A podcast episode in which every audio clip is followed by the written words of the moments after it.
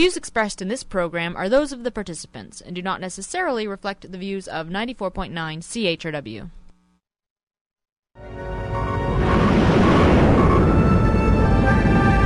Wavefront intensity has increased.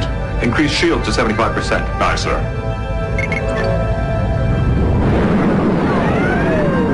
Damage, Mr. Worf? Minimal, sir. Shields are holding. Ensign full about. Go to warp two. The gravitational distortion is too high. We can't maintain a warp field. Full shields. Aye. Captain, impulse power has been disrupted. The helm won't respond. We couldn't get out either. Timothy, perhaps you and I should go below and get out of everyone's way. No, Riker to LaForge. Can you give me more power to the shields? Stand by. that's what they kept saying. More shields. More shields. Timothy, accompany me, please.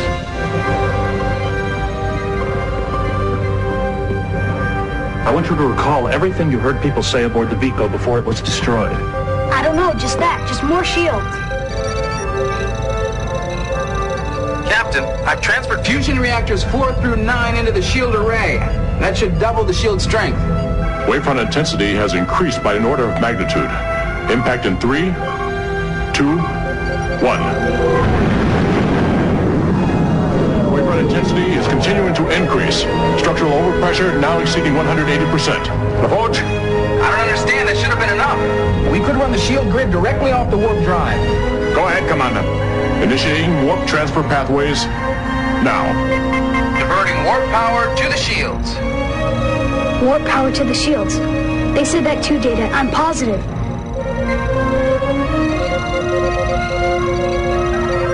Wavefront intensity has increased by a factor of 10. Contact in 31 seconds.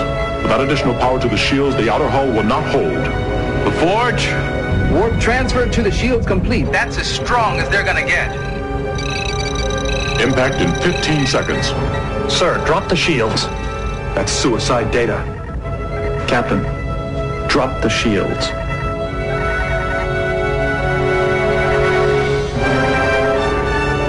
Make it so.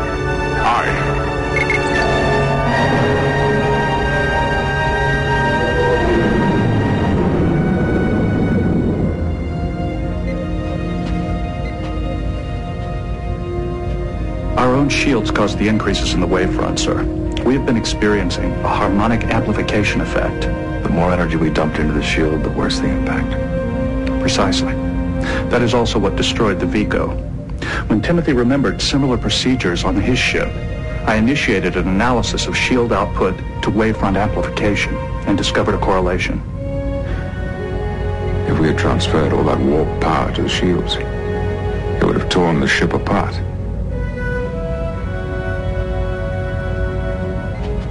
Status, Ensign? Navigation is coming back online. Full about. One quarter impulse. Take us out of here.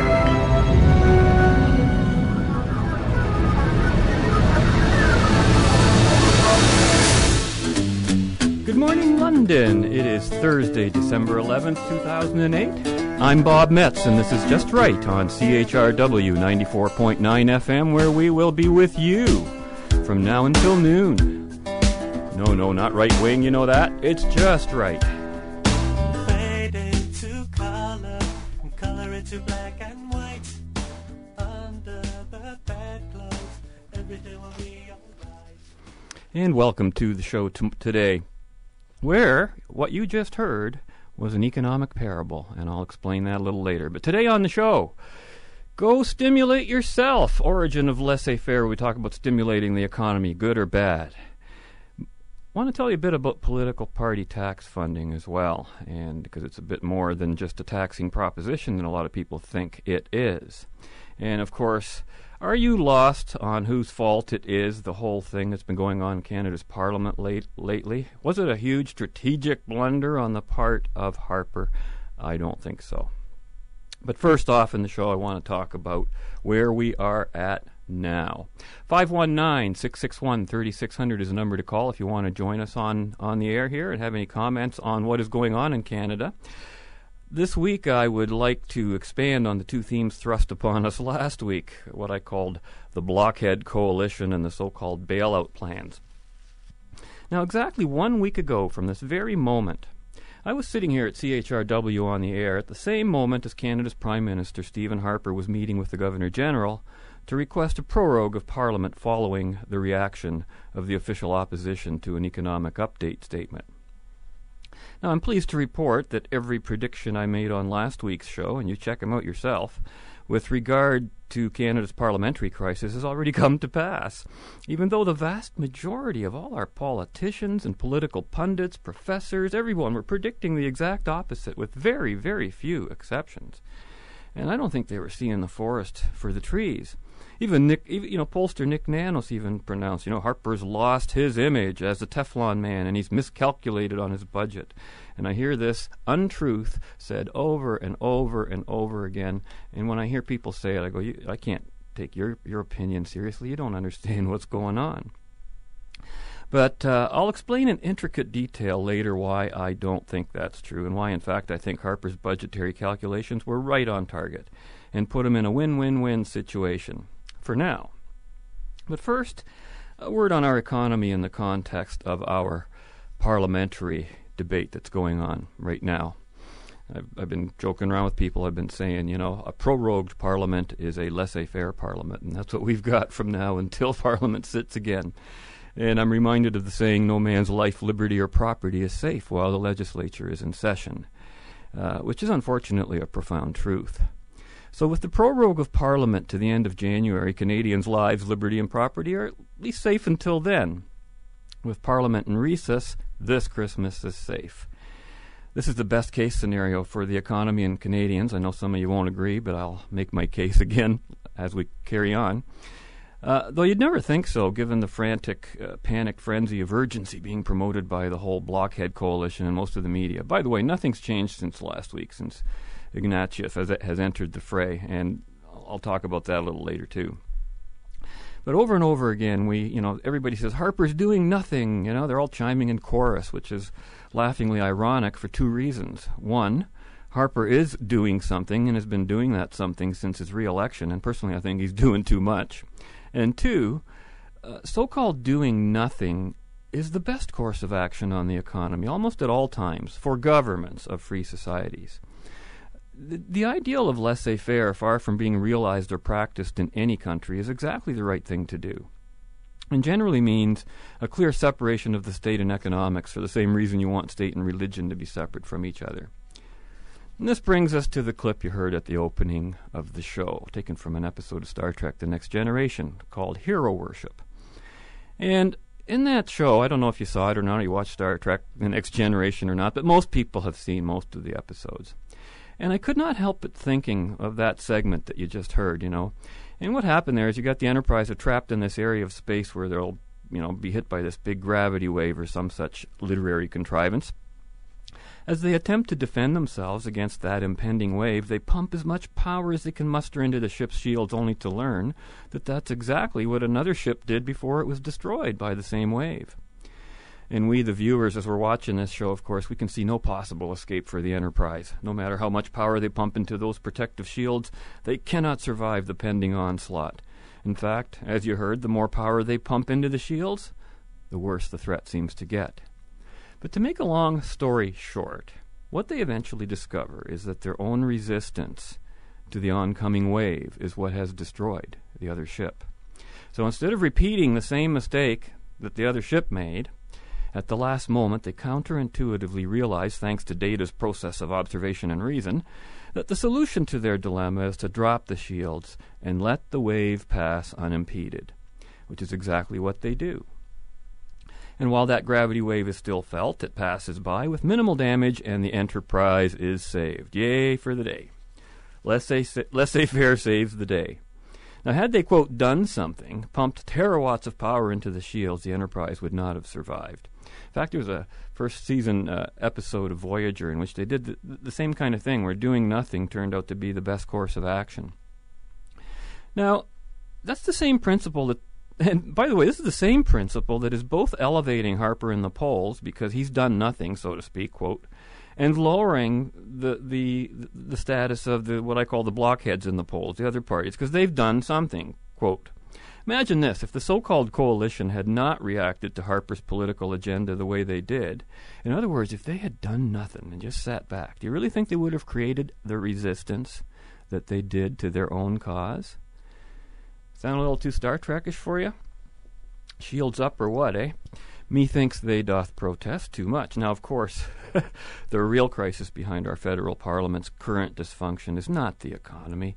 It's not the war in Afghanistan. It's not the dismal state of Canada's military. It's not the critical and disgraceful state of our hospitals or health care insurance system. It's not the dysfunction of our state run schools. It's not the gun violence in our larger cities. No, it's not high taxes. It's not runaway government spending. It's not about any legitimate government concern. No, the real crisis is the five year old policy of forcing federal taxpayers, whether we vote or not, to fund political parties on the basis of how many votes they get in a prior election. Bob Rae has called Harper's proposal to abolish the forced funding of political parties the end of democracy in this country. Meaning, by implication, of course, that until 2003, when the funding was first legislated by the Chrétien government, Canada must not have been a democracy up until then. So, what were we? I want to know. I think Bob Rae owes us an answer on that one. Oh, yeah, I forgot. We were a slightly freer country. So, the democratic thing to do, of course, is to take over Parliament in such a way as to exclude the voters from the process. Especially when all the polls show that the public doesn't like what you're doing, then it's double dem- democratic. Meanwhile, the Liberals are practicing democracy by ousting Dion and appointing their new leader eh, sort of in the same way. You know, this is the new democracy, mob rule by a handful of people. It smacks so much of opportunism and capitalism, it makes me sick, reacted one angry listener I heard on a talk show on Radio 98 Monday morning. Sick is right. That's one confused and dysfunctional voter, but his heart's kind of in the right place. But to address all of the fundamental issues consuming that poor fellow would require listening to this show from its very beginning till now. When you associate capitalism with purely socialist philosophies and tactics, you're in deep doo doo. And I think it's time you make an appointment with your political therapist. But this is the kind of contradictory epistemology that makes it impossible to resolve issues and determine who's right and wrong, and that's what I see going on out there. And that's just how the blockheads want it, because they opportunistically exploit the confusion of the very people whom they should be offering some kind of reasoned clarity to. Now, south of the border, we've got U.S. President elect Barack Obama, who's assured us that things will get worse before they get better, and he should know because he's going to make it so. While markets soared on his announcement that the U.S. will spend its way out of the recession. Great news, huh? Things are going to get worse, worse for you and me, but better for the much wealthier than you or me losers in the market, whom we're all being forced to save. It's one of the most oxymoronic statements you can invent. Let's borrow our way out of debt. If taxpayers and voters had a stock market, though, uh, I'll tell you, it just dropped through the floor with Obama's announcement that we don't have one, so we don't get to see our stock market announcement on a day to day basis. Now, interestingly, had Stephen Harper said anything similar to this, he'd be burned alive at the stake by the opposition, even though that's exactly what they wanted to hear. And that's one of the reasons that Harper wisely chooses to remain generally silent and say very little, because he knows that anything concrete you can say to them will be met with more hostile resistance than is possible if you don't give them anything to bitch about, okay? Trudeau is a master of saying nothing during electoral debates while each specific policy proposed by the opposition would be a reason for a given number of voters to vote against that opposition, which is the natural process of electoral forces. People vote against. If you don't stick to that principle, you haven't got a clue what's going on in politics. And they do not vote for. And so uh, the best political strategy during election is to say very little and, and give voters not something that they can resist, like that gravity wave we were talking about. Now, dealing with the blockhead coalition is no different than dealing with the Taliban. You cannot negotiate with them. Okay, they've made that very clear, and they continue to make it clear. They they made it clear from before any of this started. And I'm going to take your hand step by step in a few minutes and t- explain to you exactly what happened in Parliament and whose fault this all is. But the coalition exists for one purpose only, and that's to circumvent an election and deny us our vote and our say.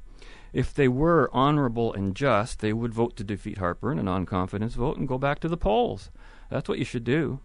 But unfortunately, all the polls right now show that Harper would handily win a majority government if the election were held today.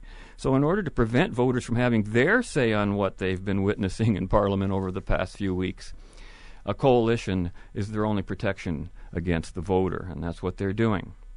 So now I want to continue. I've got a couple of clips here. These are from a week ago uh, today. Yes, this actually this happened just immediately after my show last week. I went home. I left the CBC. Um, uh, oh, sorry, no. These that's the later one coming up. These two, I'm sorry, are from the, that night when all the leaders put their tapes in, and you'll be hearing Layton and Dion, but first Peter Mansbridge. But listen carefully to what they say, especially in light of what has happened in the past week, because this history is being erased so quickly and changed and given a new spin. It's just stunning. So I think we have to take a moment out, go back, and revisit history. Amazing how we forget history even when it's only 8 to 15 days old. We'll be back right after this quick break. Special. Here is Peter Mansbridge. Well, hello from our national news headquarters. Canadian politics. Who would have thought it could be so utterly riveting for so many for so long? Well, we're about to witness the next development in this remarkable struggle for power. For the first time since he was sworn in as Prime Minister, Stephen Harper has formally asked the television networks for time to address the nation. He will be making his case for asking the Governor General to shut down Parliament earlier than expected. The official word is proroguing Parliament. He wants to stop the opposition parties from passing a vote of no confidence in his government next week. If that vote happened, the Governor General would either allow an election or turn power over to a Liberal NDP coalition supported by the Bloc Québécois and led by Prime Minister Stéphane Dion.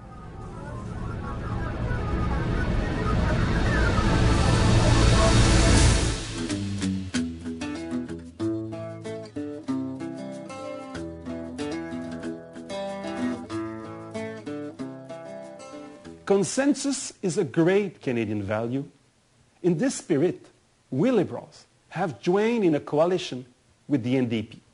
We have done so because we believe we can achieve more for Canadians through cooperation than through conflict. We believe we can better solve the challenges facing Canada through teamwork and collaboration rather than blind partisan footing and hostility. An economic storm unlike anything that we've seen in a generation is upon us now. And Canada must have a strong and effective government that holds the confidence of Parliament. Tonight, we do not. Tonight, far too many Canadians will lie awake not knowing how they're going to put food on the table tomorrow or pay the bills at the end of the month. And seniors are checking their pensions and their savings and they're seeing the true costs of the crisis of collapsing uh, markets. And in Canada, this recession has only just begun. We share the frustration Canadians have about the political crisis that has been allowed to take prominence over the more important economic challenges we face. Tonight, only one party stands in the way of a government that actually works for Canadians. We believe that in these tough economic times, government has a role to play your government has a role to play to ensure that those who are doing their share for the prosperity of our country can continue to provide for the well-being of their families. On election night, I committed to Canadians and to Mr. Harper that we would work collaboratively in a new minority parliament. And so, in the days and weeks that followed, I laid out our effective ideas to stimulate the economy and protect and create jobs. I described them in great detail in speeches across the nation and here in the House of Commons as well. Jack Layton and I have agreed to form a coalition, a coalition government to address the impact of the global economic crisis. The Bloc has agreed to support this government on matters of confidence. The Green Party has also, has also agreed to support it. Well, isn't that good news? There's your coalition, even even counting in the Green Party there. You're back listening to Just Right on CHRW 94.9 FM. I'm Bob Metz, and we'll be with you from now till noon. You can call in 519 661 3600 if you've got any questions or comments, or of course, you can always email us at justrightchrw at gmail.com. And of course, check out our website at justrightmedia.org where you can get an archive of all the past episodes. Which, by the way, you'll see some changes being done to the website a little bit over, probably over the Christmas holidays there. But uh, we'll be talking a little bit more about that in the future. Just the facts, ma'am. As uh, who was it that said that in Dragnet? I forget. He, uh, one of the cops that used to go to the door there all the time. Let's go through the scenario of what has just transpired in Canada and separate all the crumbs, get rid of all that, and get down to the essentials. Here's, here's basically a diarized version of what has happened. Wednesday, November 19th, okay? Governor General reads the throne speech. Liberal leader Stéphane Dion, in responding to that speech, says, quote, as there is nothing new in this in this throne speech, it would be irresponsible to bring the government down on this. End quote. And quote, it would be completely irresponsible to have an election now. End quote. Thursday, November 27th. That's one week and one day later. Economic update and the throne speech vote. Now, they didn't vote that first Wednesday, they just read it then, and then they were going to vote, vote on it on the Thursday. And before that vote, the economic update was read. And immediately after Flaherty delivered that update, a vote was taken. The speech from the throne was passed with Liberal Party support. Hello. Okay? They passed it. Done deal. Ah, but no, you can never trust a liberal even after he votes on an issue, okay? Friday, November 28th, one day after the liberals voted in favor of a throne speech that lacked a so-called quote economic stimulus and 8 days after Stéphane Dion went on record to say that his party would support the throne speech, the liberals in complete contradiction to what they had both said and voted for prepared a motion of no confidence in response not to the throne speech, but to the economic update. You see, now that's the way to get off the hook. Oh no, we supported the throne speech, but we don't support the update. And what was their stated reason? It was the lack of a fiscal stimulus plan in the economic update that forced them to bring a non confidence vote. And yet, on two separate occasions, they openly supported and voted for a throne speech that also contained a lack of fiscal stimulation and no economic update. That part of it was exactly the same. They weren't any different. So twice they voted for the thing they said they were against, and the third time they said no. So what happened to change their stance so abruptly, as if you all don't already know? But let's look at some of the evidence. November 30th, okay? Layton's reported conference call, printed by the Sun Media, Kathleen Harris, National Bureau Chief, Ottawa. And this was uh, a conference call that took place the day before, November 29th uh, reported transcript of Jack Layton speaking with his caucus, okay, speaking to other uh, NDPers and stuff, about an alleged alliance with the Bloc Québécois. Quote, Let's just say we have strategies. This whole thing would not have happened if the moves hadn't been made with the Bloc to lock them in early, because you couldn't put three people together in one in three hours. The first part was done a long time ago. I won't go into details, and he doesn't, end quote. So I'm thinking a long time ago, we're talking November 29th, the day after the vote. That means it was going a long time ago. I don't know if he meant just the day before. Uh uh Here's another quote. The negotiating process, I am, by the way, in very regular touch with the leader of the Liberal Party and the leader of the Bloc, frequently every day, end quote every day, frequently, for a long time, even before the economic update was ever heard? And then here's another th- quote from the same phone conversation. Quote, We're in the middle of a very historic time, and we're playing a key role in it, in some ways a catalytic role, actually, because as we think back, we'll realize that nobody really imagined it would be possible for the Bloc Québécois, the Liberal Party of Canada, ever to enter into any kind of a discussion around the future of a country, and it turned out that we were the glue and spotted and prepared for the opportunity and had taken the steps that we were required so that when the opportunity arose, this guy uses the word opportunity all the time, and then he com- you know complains that people call him an opportunist, which was when Mr. Harper made his disastrous strategic error by not providing stimulus to the uh, economy. End quote. Now, I'll give Jack Layton this: at least he can com- say that his complaint with the conservatives is about the economy because he did not support the throne speech at any point. But clearly, his plotting a coalition against the conservatives was started way before the political party funding policy was mentioned and before even the throne speech came up. I can find no reference uh, whatever to political party funding in the plottings of Jack Layton. Uh, this tells me, indeed, that the plot was hatched a long time before any announcement of political tax tax funding cuts, although they played a key role. Um, and the whole the architect of this whole deal was Jack Layton, and the enabling compromiser. I was talking about compromise. Those are the guys that let evil in to the rest of us. Uh, was Stéphane Dion.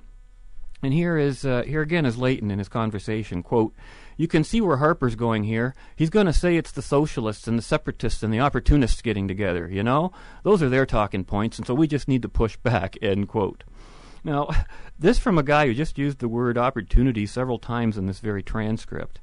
Uh, this is a self confession. It is the socialists and the separatists and the opportunists getting together. Layton's not innocent in this, and he's not denying it to his own caucus, but he is denying it to we, the voters. Now, Layton could not have pulled this, off this deal without dragging Dion into it, who, as a consistently reliable compromiser, would be left holding the bag. And of course, that's what happened to him, and they all set him up, and the guy was such a moron. Quote, I'll just say one, one other thing about the issue of the bloc, says Layton. Nothing could be better for our country than to have the 50 members who've been elected to separate Quebec to actually help to make Canada a better place, end quote.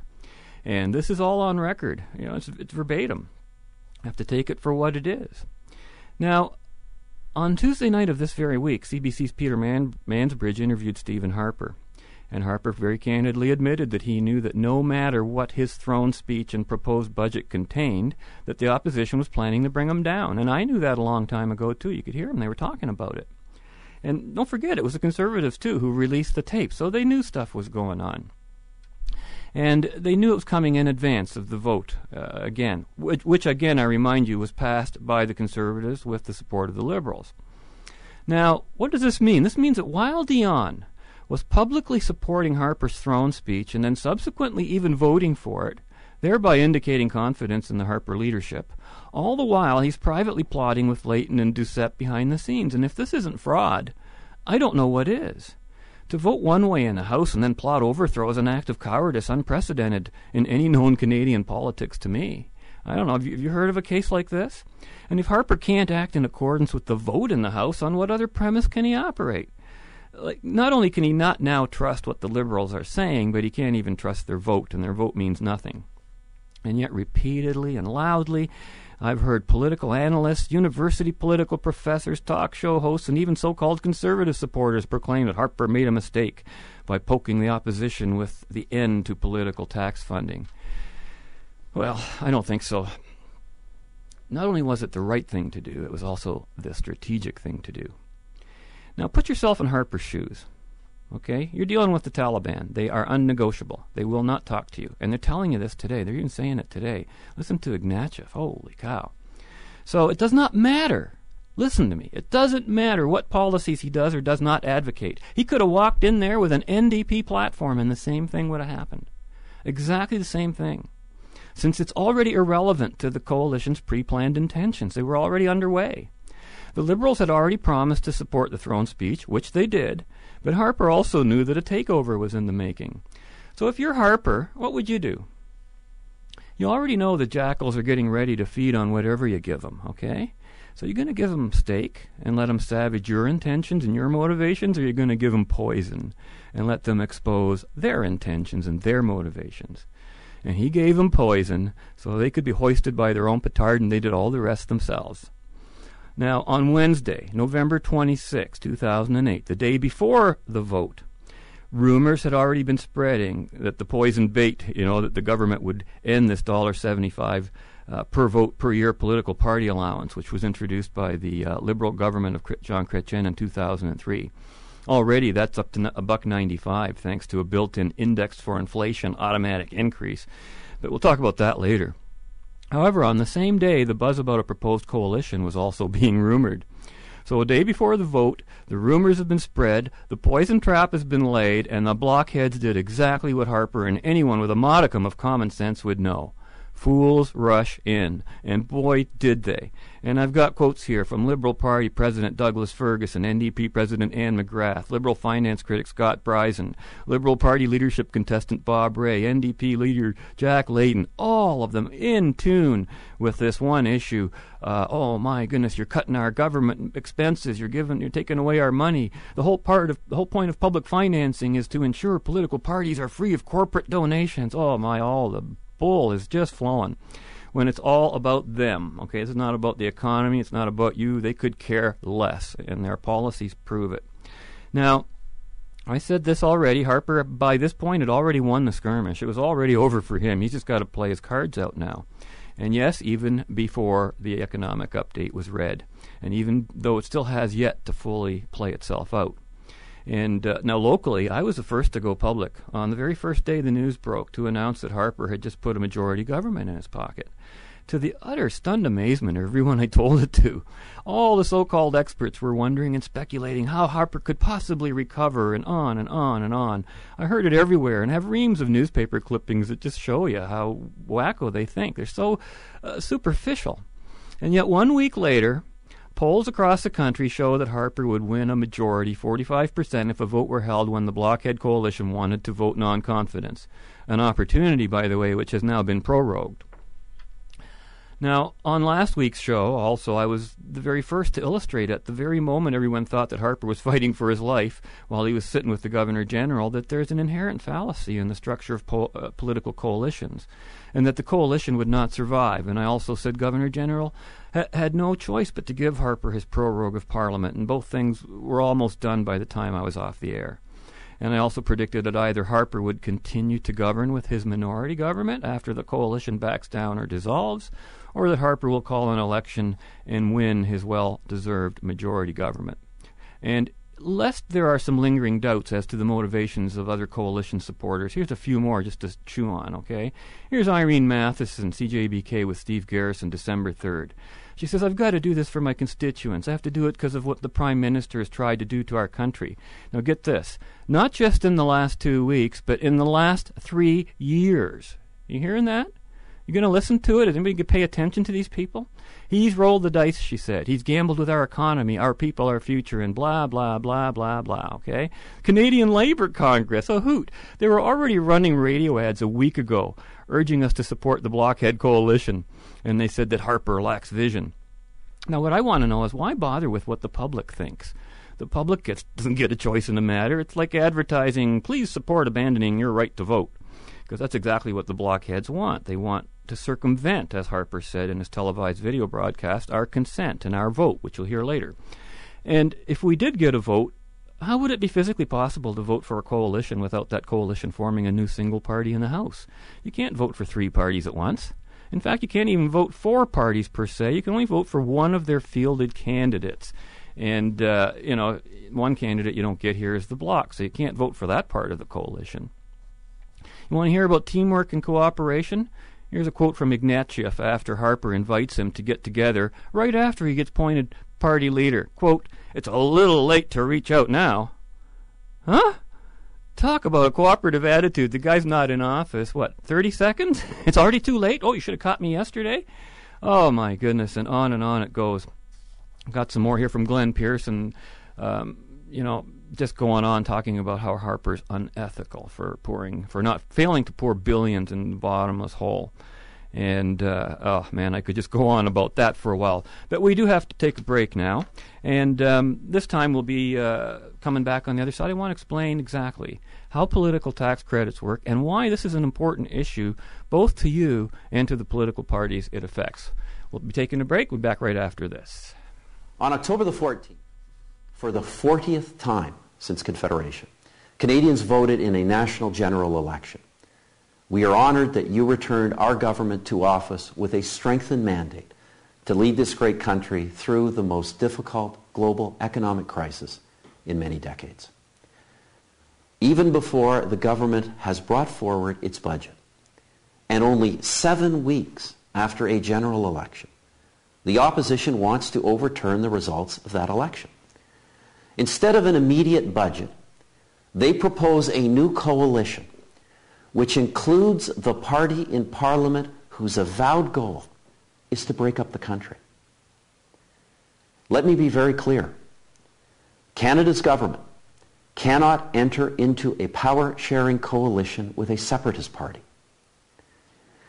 And the opposition does not have the democratic right to impose a coalition with the separatists they promised voters would never happen.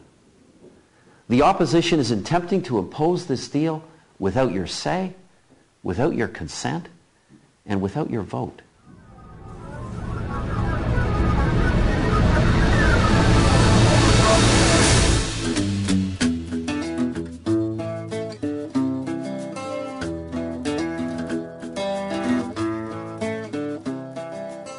Are people behind Stéphane Dion's leadership? Are they just venting?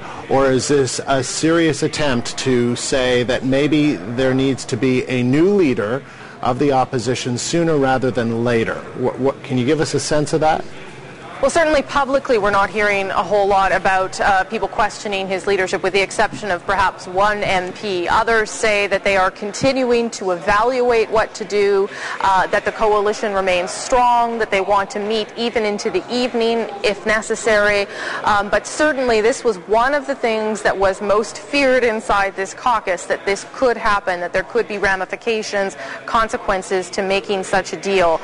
Um, as I said earlier, Jim Karygiannis, at least one MP said that Dion is a disaster.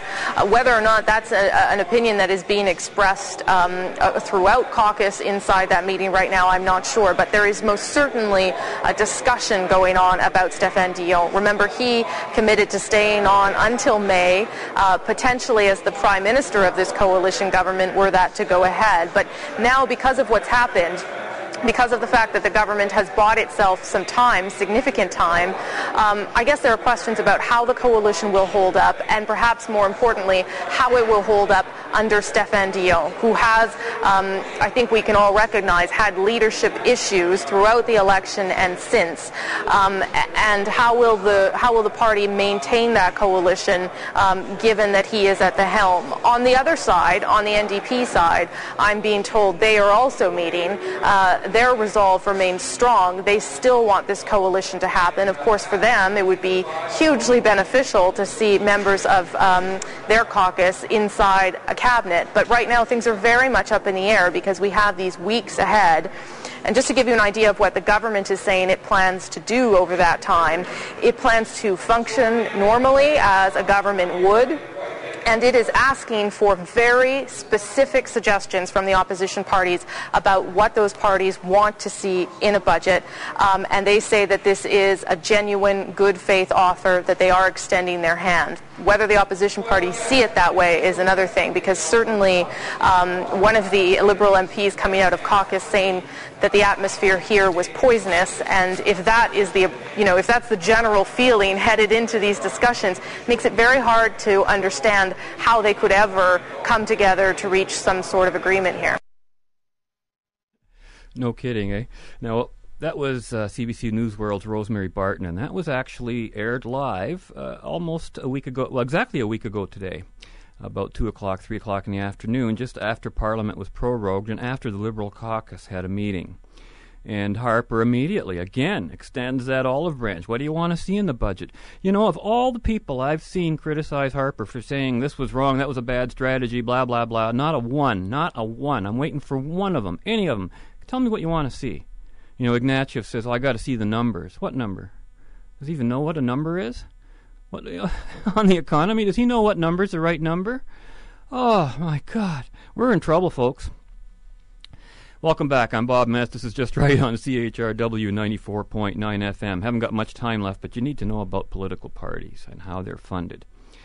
When taxpayers are forced to fund political parties, they neither receive a vote within that party nor do they become members of that party. Think about that. Parties work on membership, okay? But they do pay dues, so it's kind of like being in a union, okay? Only you, you don't even get a card saying you're in anything. And as I mentioned last week, political parties are private associations. They don't belong to the government, they don't belong to anybody. They belong to the private individuals who form them. Anybody can form a political party. You can go and register one tomorrow. What does belong to the government uh, is is a thing called registration. Your party can be registered or not registered. And once you're registered, then you agree to certain sets of rules. You get tax credits and things like that. Now, you have to understand that political parties are conventions. They're based on an abstract division of ideas. A political party cannot, or interest, I guess. But uh, these are the very things that the Blockhead Coalition insists don't exist, since they think everybody can work together, not recognizing that every individual party is a separate idea, a separate interest, a separate agenda, totally different from the rest. And if they're not, they shouldn't be separate. They shouldn't be sitting there. Glen Pearson says we should get the best ideas of all the parties, demonstrating his obliviousness to the absurdity of good working with evil, right working with wrong, freedom working with totalitarians. It just you can't do that. This is not ethical. Nor is it the true meaning of, of working together, which can only be done through voluntary association and fraternity. Now, let's be always clear that together the NDP bloc and Liberals can vote down Harper's agenda anytime. They're a majority. They can do this anytime they want. But to do that would trigger an election under normal circumstances, and that's what they don't want to happen. They don't want you to go to the polls. They know you don't like voting in the first place, so that works to their advantage. But they're too cowardly to face you, too, so that's a double advantage for them. Not to mention broke. So, you know, it's perfectly consistent everything about them is consistent. Look at them. Look how they operate. Look how they act. Look at the state of their finances. Is that how you want your country run? Those are the parties you got to vote for and support. And you know, oh, it's unbelievable. And wasn't the issue of leadership the issue last election? You know, still today they're looking around for a leader. They think they might have Ignatieff. He might not be in favor. They don't know. But obviously, the old coalition is already dead. And as far as I'm concerned, I think an election would be great.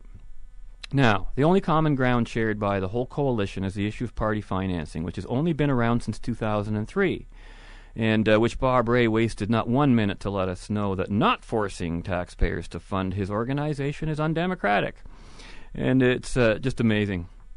I could go on with the hypocrisy. It's just, it's, it's almost unbelievable. You couldn't write a, a comedy series like this and expect people to believe it. And, uh, you know, the Blockhead Coalition, they talk about the economy, but tax funding is all what it's about. So the conservatives, they've got a lot more grassroots and popular support than the other parties, and they can always raise private money and survive quite well, just as parties have been doing all along, with one important proviso. Prior to the tax funding per vote system we're on now, official, officially registered parties who reached a certain percentage of the vote would have a portion of their election expenses reimbursed by taxpayers. Yet another undemocratic and illegitimate means of acquiring one's income. And they still do that now. So this is an addition to that.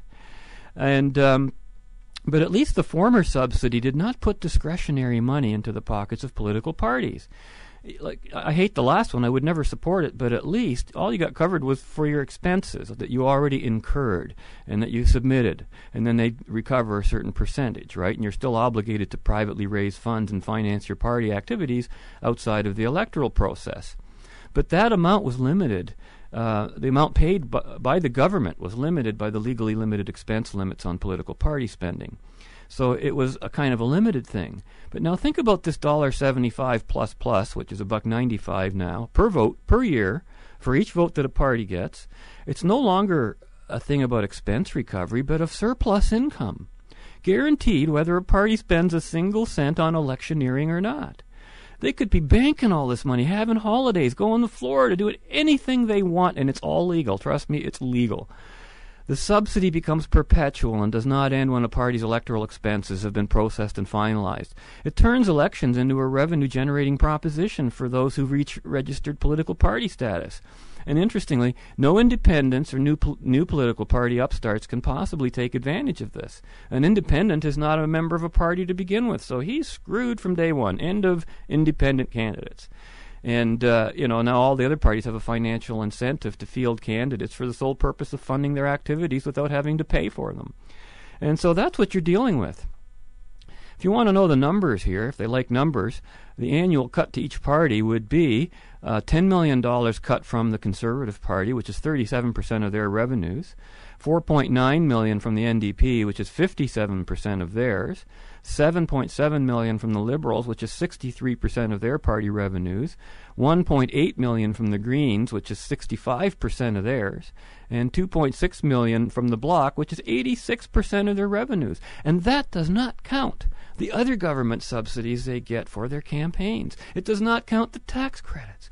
Ah, you, you know, and yet people think, oh, this is our democracy. This is not democracy. No democracy would allow such a thing. And anyone who thinks for a minute that governments should be funding political parties, funding causes, funding. Oh, you're, not in a democracy. That's not democracy. Never was. That's called a totalitarian state, and you got to pick up your history and read it. Think about this. You only need a $1,000 deposit to run federally, and that deposit will be returned to you, okay? So your net expense is now zero. How do you register a political party? Simply submit 250 signed affidavits on a form annually attesting to membership in your party, and you'll qualify both for tax credits and for a vote subsidy if you get a 2% of the national vote. So, you know, anybody that can pull that off, I remember who, who was it that kind of bought their way in that uh, that flighty party, the you know those weird guys that were uh, some kind of mystics. I forget the name of that party. But uh, you know, the media people are continually saying I'm overstating the significance of this utterly undemocratic principle in our midst. You know, they always think it's just about thirty million dollars annually to the party. Uh, that's not what it's about. Um, this is a profound significance, and this simple change should be taken now while we can. It's the right thing to do. They've only been on this heroin for about five years now, so let's cut off their drug dependency now because we've got a lot more serious things to look at in our society.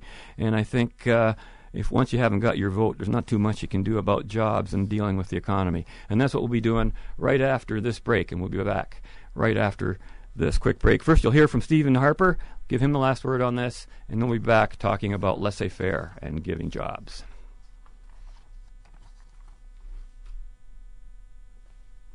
During the past 141 years, political parties have emerged and disappeared, leaders have come and gone, and governments have changed. Constant in every case, however, is the principle that Canada's government has always been chosen by the people.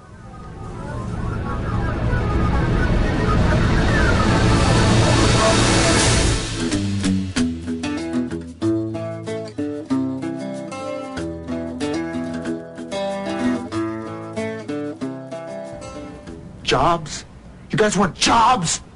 When are you going to get it? There are no jobs. Not for us, anyway. They'll find jobs. They'll have to. After tonight, they won't be able to ignore us anymore. All right. All right. We'll do it your way.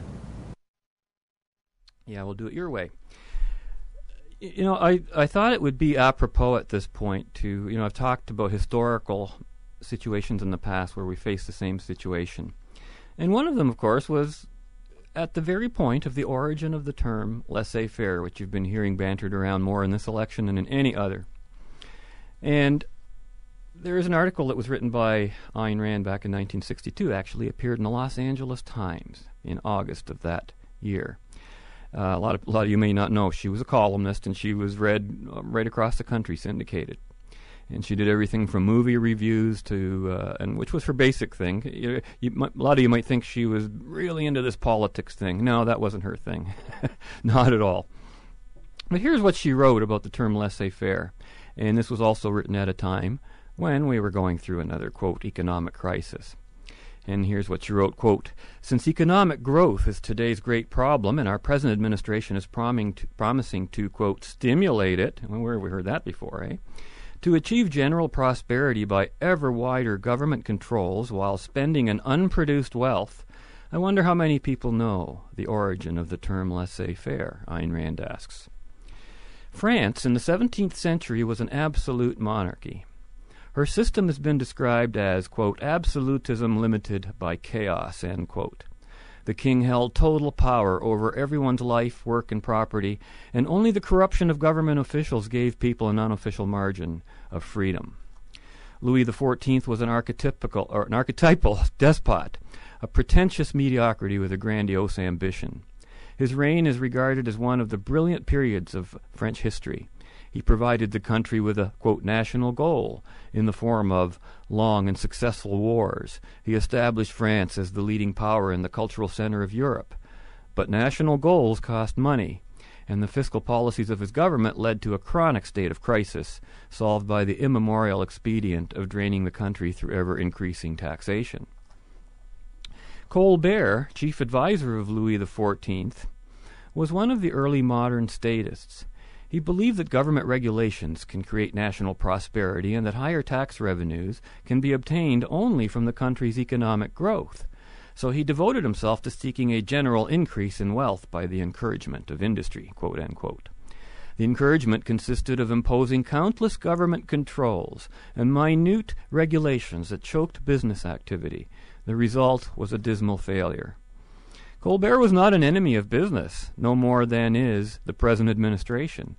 Colbert was eager to help fatten the sacrificial victims, and on one historic occasion he asked a group of manufacturers what he could do for the industry. And a manufacturer named Legendre, L E G E N D R E, answered, quote, Laissez-nous faire, end quote, which means let us alone. Apparently, the French businessmen of the 17th century had more courage than their American counterparts of the 20th and better understanding of economics. They knew that government help to business is just as disastrous as government persecution, and that the only way a government can be of service to national prosperity is by keeping its hands off. End quote. So, you know, this lesson has been repeated. I, uh, over the show now, over the past many, many weeks, I've taken you back to the Depression of the 1890s, to the 1929, to the 70s, now to the absolute monarchy back in, in, in Louis XIV's day. It's always the same issue over and over again, and our leaders just never learn. They just repeat the same pattern. It's like the opening clip of the show, you know, they keep doing the same thing. We'll follow similar procedures, okay? We're going to do similar procedures of the thing that the other ship destroyed themselves with because they put more power to the shields. They had to protect themselves. What do you protect? You know, uh, you hear this. That's why it's called protectionism, by the way, because what they're protecting themselves from in, in, economics is the marketplace. They're protecting themselves from the consumers. You can't put barriers up. You can't put taxes. Tax is just another form of a barrier. You can't print money. You know, for political parties consumed by the prospect of stimulating the economy, let us remember that no Canadian politician, or American, or French, or whatever, can possibly implement any policy that will force consumers, especially American ones with regards to Canada, who buy 90% of Canada's cars and other exports, to buy them. You can't. Uh, you can you can make as many as you want. You can bail out all the industries you want and fill those parking lots with a zillion cars. That will not make Americans and anybody else buy them.